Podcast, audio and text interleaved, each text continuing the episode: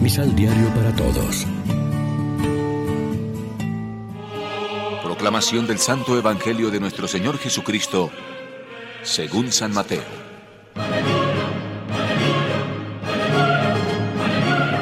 Entonces comenzó a reprender a las ciudades en donde sus milagros habían sido más numerosos y que, sin embargo, no se habían arrepentido.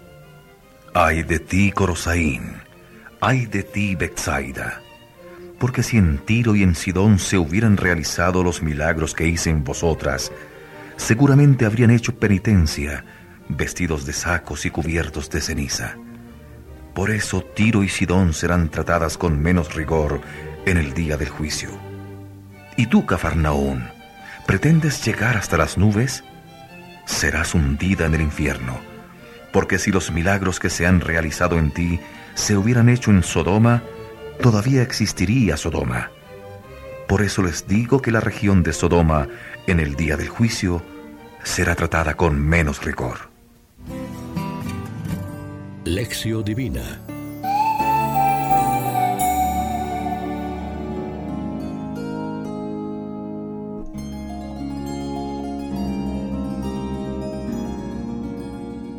Amigos, ¿qué tal? Hoy es martes 12 de julio y como siempre, a esta hora nos alimentamos con el pan de la palabra.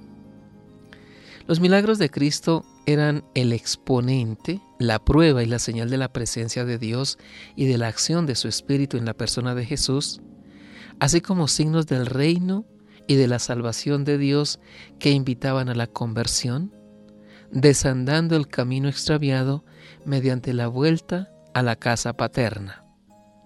Por eso la falta de respuesta conversional al mensaje y milagros de Jesús por parte de las ciudades impenitentes significaba rechazo de Dios y de su reino.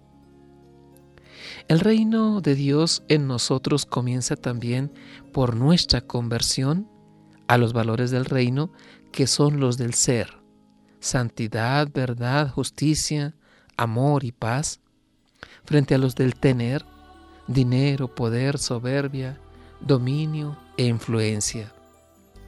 En el interior de la persona es donde ha de germinar la semilla del reino, porque del corazón humano brota todo lo bueno y lo malo que vemos en el mundo, como advirtió Cristo.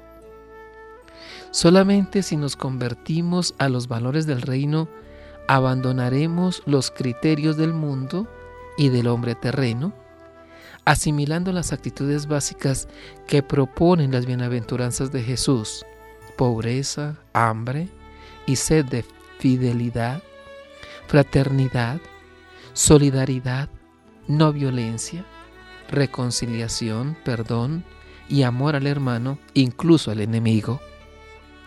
Reflexionemos. Sentimos la presencia del Señor compartiendo y dando sentido a nuestra vida cotidiana con sus diversas circunstancias, tanto las felices como las dolorosas. Oremos juntos. Renuévanos, Señor, con tu Espíritu en la opción bautismal para avanzar cada día en la conversión cristiana. Danos el espíritu joven del Evangelio a fin de crecer más y más como personas de fe y cristianos auténticos. Amén. María, Reina de los Apóstoles, ruega por nosotros.